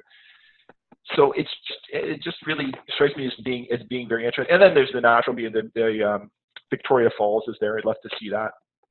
But it's someplace I'd just, I'd just be fascinated. Fascinated. Mm-hmm. The, the history of it really interests me, and the promise as well. So I think it's someplace that there's, there's huge, huge potential there. Mm-hmm. Um, and uh, you know, and I guess from from a from from a distance, you know, it's made, I don't know. It, you know it's, it's just the resilience. The people are just they're just resilient too. They've been through like hyperinflation and. Two different kinds of really oppressive governments, and all this, you know, just a lot, a lot of aggravation, and, and people just keep keep going. So mm-hmm. yeah, I'd, I'd love to, I'd love to see Zimbabwe. Hmm, amazing, yeah. How how has your daily cup of tea and Bible reading served you in living the best version of you?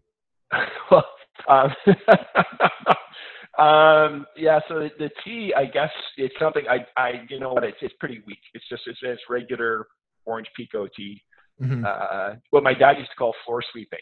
My, my dad came from, my dad and mom both came from the U K, and I, I was a bit, he never drank tea, but he's a bit of a tea snob, nevertheless. Okay. And he said, you know, the, the, the standard brand here in Canada is Red Rose, and he'd call it floor sweepings, because he's like, oh, and he's, he's actually probably right. Like it's not, it's not the best tea. Anyway, so I had that. um, And uh, it's just, you know, it's comforting.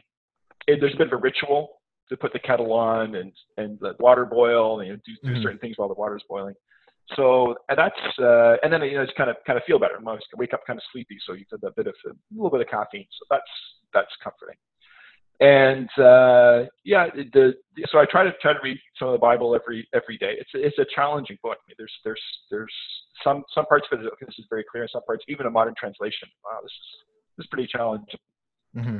So uh, it's always, always some, some uh, you know, thought provoking, and uh, kind of sets, try to set the tone, the tone for the day. Mm-hmm. Um, certainly don't always live up to that by any means, but uh, you know, it's kind of sort of bread, bread for me in the morning for sure. Yeah.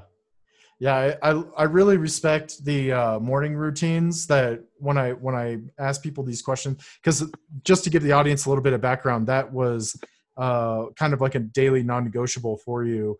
And uh, yeah, I just I I hear that a lot about really successful people, that they have they have a structure, like you said, a, a ritual uh, that they practice in the morning, and it just sets the tone for the whole day. So uh, anyway, thanks for sharing that. I I really enjoyed your response to that.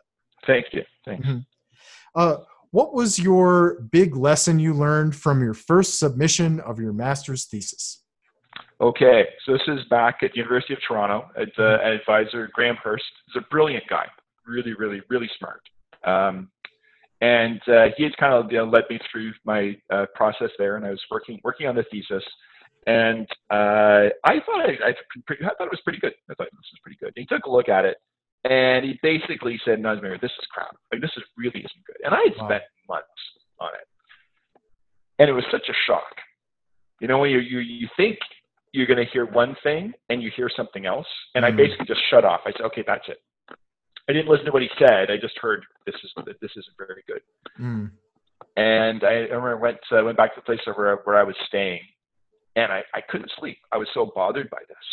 And it, my, my first reaction was, well, who does he think he is to tell me? And he was right. But I had, you know, I had that reaction. Yeah, it's natural. Yeah. It's natural. You have that yeah. defensive reaction. But it, it got me angry. I said, I'm gonna I'm gonna show him. So I went down to the campus. This is the days before uh, even having a computer home, let alone a computer that would connect to uh, uh, the nascent internet. Mm-hmm. And I worked all night. So I started working on it, and bit by bit it got better. And that was enough of uh, incentive. It was sort of enough momentum to keep going. I thought, okay. Then I reread his comments. You know what? I, I a he's right. And B, what he's saying isn't impossible. It's not really saying this is crap. He's saying parts of this are crap, and here's some things you can do to improve it. Mm. And that really made the difference. So uh, you know, over over time, it improved it, it resubmitted it, it got it got accepted, and move move on from there. Hmm. But it came close. Like I, I I I almost had a reaction when I got there. I said, well, that's you know. Too bad. I, I, I give up, or this is, I won't accept this. This is unacceptable. Yeah. That's hard. It, it, I guess it's something, hearing bad news like that in a way that doesn't crush you, and that you can get what you get information out of it and do something with that information. It's hard. It's, yeah. it's, it's hard, particularly if you, if you know something's not going so well and you hear some bad news, but you say, okay, I was kind of prepared for that. But when it's a surprise, it's, it's pretty tough. Mm-hmm. And my experience has been, with with very few exceptions, like everybody has failures. It's, mm-hmm. it's part of, it's part of life. You never have any, never have any failures. You're probably doing whatever you're doing is so you're not extending yourself to any extent. So you're you're always in the, always in the safe zone. No, and it's it's a bit trite. And people sometimes say when they've you know they've had a long string of success, saying, well, here's how you should do how you should deal with failure. But I think it is really important. Not, not lose, not to get discouraged, not to generalize that failure to every aspect of your professional career, every aspect of your life, and to try to get something, get something you can use out of that. Mm-hmm. I think most people, if they've kind of survived through that, they'll look back and say, I, that actually was a useful, I got something, it was painful to go through, mm-hmm. but I got something useful out of that. And I, I, I learned a lot from that. It's sometimes, you know, this is also a bit trite. You learn a lot more from those failures than you do from, from the successes. Mm-hmm. The failures, really, you know, lessons you learn from the failure, you don't you don't forget those.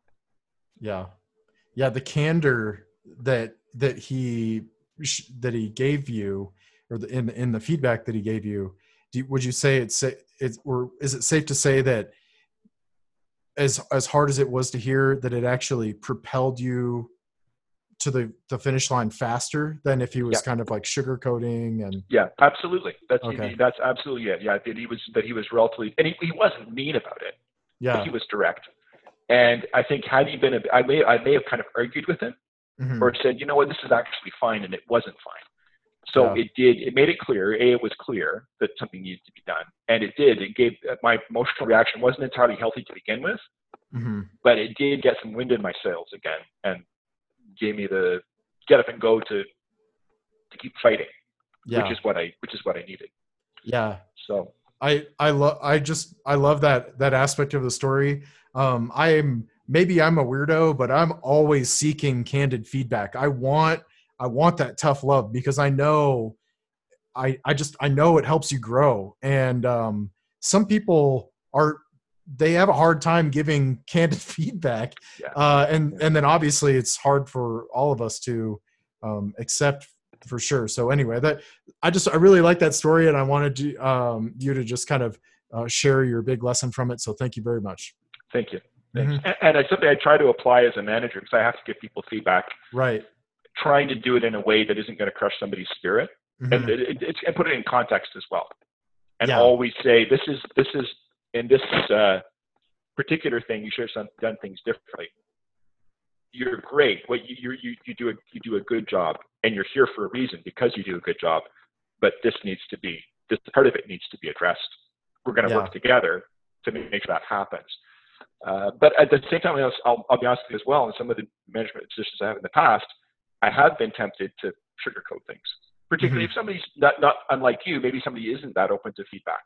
And he said, I don't want the conflict, so I, and I'm busy today, so I'm just going to kind of say, I'll, I'll say something that I can tell my boss later that I've given the feedback, but I I know the message wasn't because yeah. there would have been conflict. I told him. yeah, that's that's the that's I guess just the nature of real life, like dealing with the pros and cons of uh, the human interactions. It's more challenging than writing the stinking code. I swear. It, it it it can be. It can. That's why it'd be comforting. It's comforting to uh, be able to to write the code. So in, in your in your day to day work, what mm-hmm. proportion of time do you would you be like working on working on code versus the interactions and the other sort of other stuff? What, what percentage of your time do you say? Yeah, it it definitely fluctuates. Like I, like I reflect on today, and I feel like there was so much kind of like human interaction service request type thing that uh, there was. Maybe I got like a half an hour of actual real work done. But um, I, I think when I make sure that people are being taken care of and I'm proactive about giving them good customer service, I, I'm able to focus longer on me stuff. So that's yeah. that might just be the culture that I operate in there. I know the cultures are a lot different, but um, it's definitely... It's it's not consistent, which is part of the thing that I love. Every day is never, you know, it's never uh, the same scenario. Um, and one thing I do like about that culture there, when you do get a bunch of nerdy engineers that like their their personalities are not, the interpersonal communication skills are just not quite developed uh, the way that their technical skills are. And so you get a lot of like real matter of fact, hey, I need this, this sucks. Uh, this is broken, or I broke it, or so it, I kind of enjoy it, but I also see people that just, they'll show up in four months, maybe they're gone because it's just like not for them. So knowing yourself, I think kind of helps, but yeah, I kind of went like, off that, on that one. No, I think that's it. You're saying like, well, it's true. You have to, you have to have a sense of, is the culture going to be something you'll be happy in? Because yeah. people aren't going to change. All fundamentally, you go into a new, a new team. And if that's the way that they are, they're not, maybe maybe some little adjustments, but you need to be able to be happy with mm-hmm. that kind of that kind of communication. And if you're not, then yeah, you have to you have to know yourself. Yeah, absolutely. Um, so here's a here's a good question for you. What is uh, the best advice you've ever received? The best the best advice I've ever I've ever received. Um, that is a, that's a that's a really good question. So I I tell you, this isn't really business related. So I had a, a, an uncle, a very dear man, the um, he was married to my my mother's sister, mm-hmm. and he was a sweet guy, just just a just a just a great guy. And you know, he had you know ups and ups and downs in life. And he took me aside. I would have been in my early twenties. And he said, "Mark, make sure that you buy a house." And I thought at the time, why is he why is he saying this? Doesn't make any sense. And I realized later that uh, for, for him, and he lived in a, a fairly a medium-sized town in Canada, and he moved from the U K in the fifties, and they never owned. So they had a certain lifestyle. They always had new cars and stuff, but they never they always always rented. And I think he always felt like um, he had let his family down because mm-hmm. of that.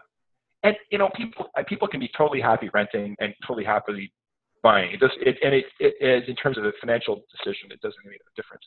But it was good advice for me. Mm-hmm. Because I think I saw him and say, well, yeah, he always has a nice car and nice clothes and they have kind of a glamorous lifestyle. And I want that.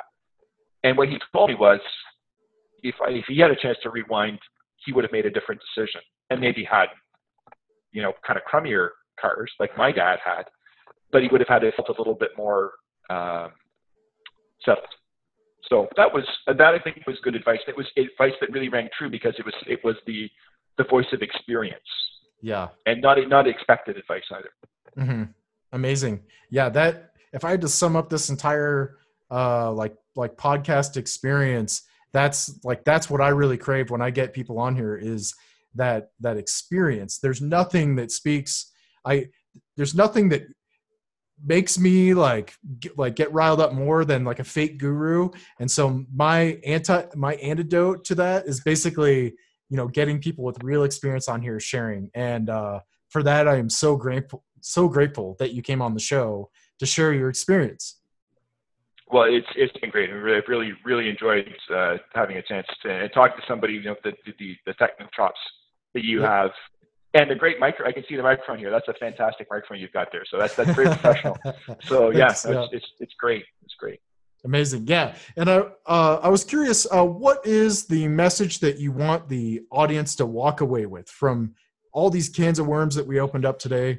What can they hold on to, I guess. When well, I guess yeah, I, it's more kind of aspirationally. I think that the, there is huge potential in data science and uh, machine learning, mm-hmm. in particular in deep learning. I think that's where that there's some really rich things there. It's not that hard to get into. And people, particularly if they have deep um, uh, domain knowledge in an area, you can do some amazing things. You see some examples of people who are, uh, you know, they're they're doctors, or they've got a, a specialty that's different, and they know they've learned enough about deep learning to be able to find a good application to it. They can just do amazing things. Mm-hmm. So I'd encourage somebody who's maybe been a little has some trepidation about it, give it a try. It's not that it's it, it's it, it, there are some barriers to overcome, but it's it really isn't that hard to get to the point where you can do something interesting with it. Mm-hmm. Um, And I'd say, I guess, and another uh, for for chatbots, I'd say some people who may have taken a look at it and feel like either it's sort of it's maybe not that uh, profound a technology, it's worth another look. There's, and I would I certainly you know encourage people to look at the Rasa platform as well, because I think it's it does does a really good job. Hmm. Um, more generally, I'd say you know, it's, it's something trying to do uh, a job that you. Uh, that you enjoy, or if you enjoy a large part of it, it's a huge blessing. So uh, aiming towards that, it's a, it's a useful, useful thing to do. And uh, yeah, I guess the other thing is that we talked about the, the, that failure with the, the, the thesis that wasn't so good, uh, particularly people who are beginning their careers, to not be afraid of, of failing and uh, to not get discouraged, to keep, to keep going. And, and particularly in the area of data science where the, uh, of course that, that uh, Uh, imposter syndrome, where people feel like I'm going to get found out because everybody's smarter than me, everybody knows more than I do, and one of these days I'm going to get found out, and that's going to be it. I'd say just what everybody feels that way, and if they don't, they should feel that way, because it's a complex area. There's so mm-hmm. much in data science. It's such a, uh, uh, you know, different it, it, math and technology and things that keeps changing all the time. It's it's hard. So I would encourage people not to be undermined by that. Keep coding, and there are immense opportunities there to do work that's interesting, work that's meaningful, and work that you can make a, you know, a decent, a decent living with. Mm-hmm. Excellent. Who who comes to mind as a role model for like a massive action taker? Action. I don't know if that's action. action either, yeah, action. action is the word here. Massive action. So who is somebody that? that you would say is kind of like a role model for taking massive action? That's a good question. So in terms of uh, the people in the, in the, in the public sphere, I know he's a, he's a, a controversial character, but uh, Elon Musk is, he's pretty, I mean, to, to make a car company out of, out of nothing, people have failed at that. People who know the car industry have failed at it, and he's managed to hold it together. And maybe it'll go bankrupt in six months. I don't know. But that's still, that's really impressive. And that's not all the, all the other stuff that he's yeah. done. I would hate to work for the guy. He must be a, just a brutal to work for. But there's somebody who's, who's, who's, who's done, who's really, you know, done something. Um, some of the people that I've worked with, uh, there are some uh, bosses that I've had at I B M. There's a lady called uh, Jessica Rockwood, and uh, she was my um, second last boss at I B M. And she really impressed me. She was somebody who combined the technical technical knowledge, fantastic communicator, just a, a, a natural, um, and really had a uh, an ability to uh, pull a team together. So and and, and uh, just just a really really impressive impressive leader to make things happen. And then my final boss at I B M, uh, Al Martin, who uh, he was somebody uh, who. It really had an amazing ability to work with clients. So we had these, you know, these clients of large companies spend millions of dollars on I B M products, and Al would get involved when there was a problem. So they would be, they would be unhappy, they've had struggles.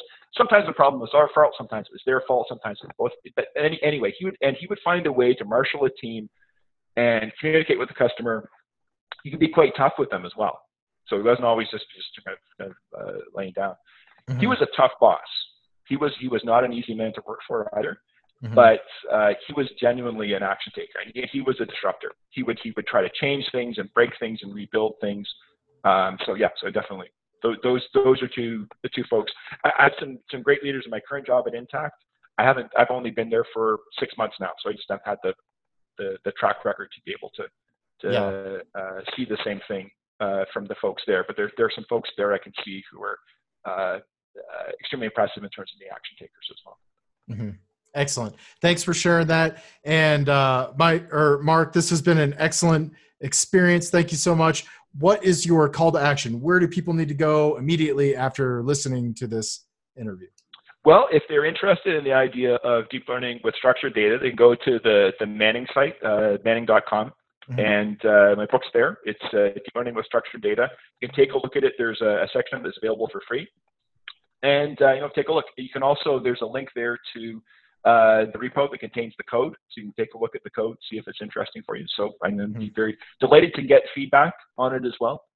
Um, and then the other thing I'd say, if, if somebody hasn't taken a look at, uh, the Fast A I course, Jeremy Howard's Fast A I course, interested right. in deep learning, take a look at it. It's, mm-hmm. it's, it's fantastic. Um, it's free. It's, it's a, it's a huge service to the community, the work, uh, the work that he's done to, to put that together. So awesome. those, those are two things I'd recommend for sure. Awesome. And, uh, Mark, do we send them to your LinkedIn if they want to connect with you, or to your, your Medium blog? Where's the, where's the best place to connect with you? Yeah, LinkedIn. LinkedIn is probably the best place to connect. Awesome. So we'll, I'll make sure all those links are in the show notes. And with that, folks, I think we've done a show. So we'll talk to you soon. Thanks so much, Ben. It's fantastic. Yeah. Thanks. Thank you. Mm-hmm. Bye.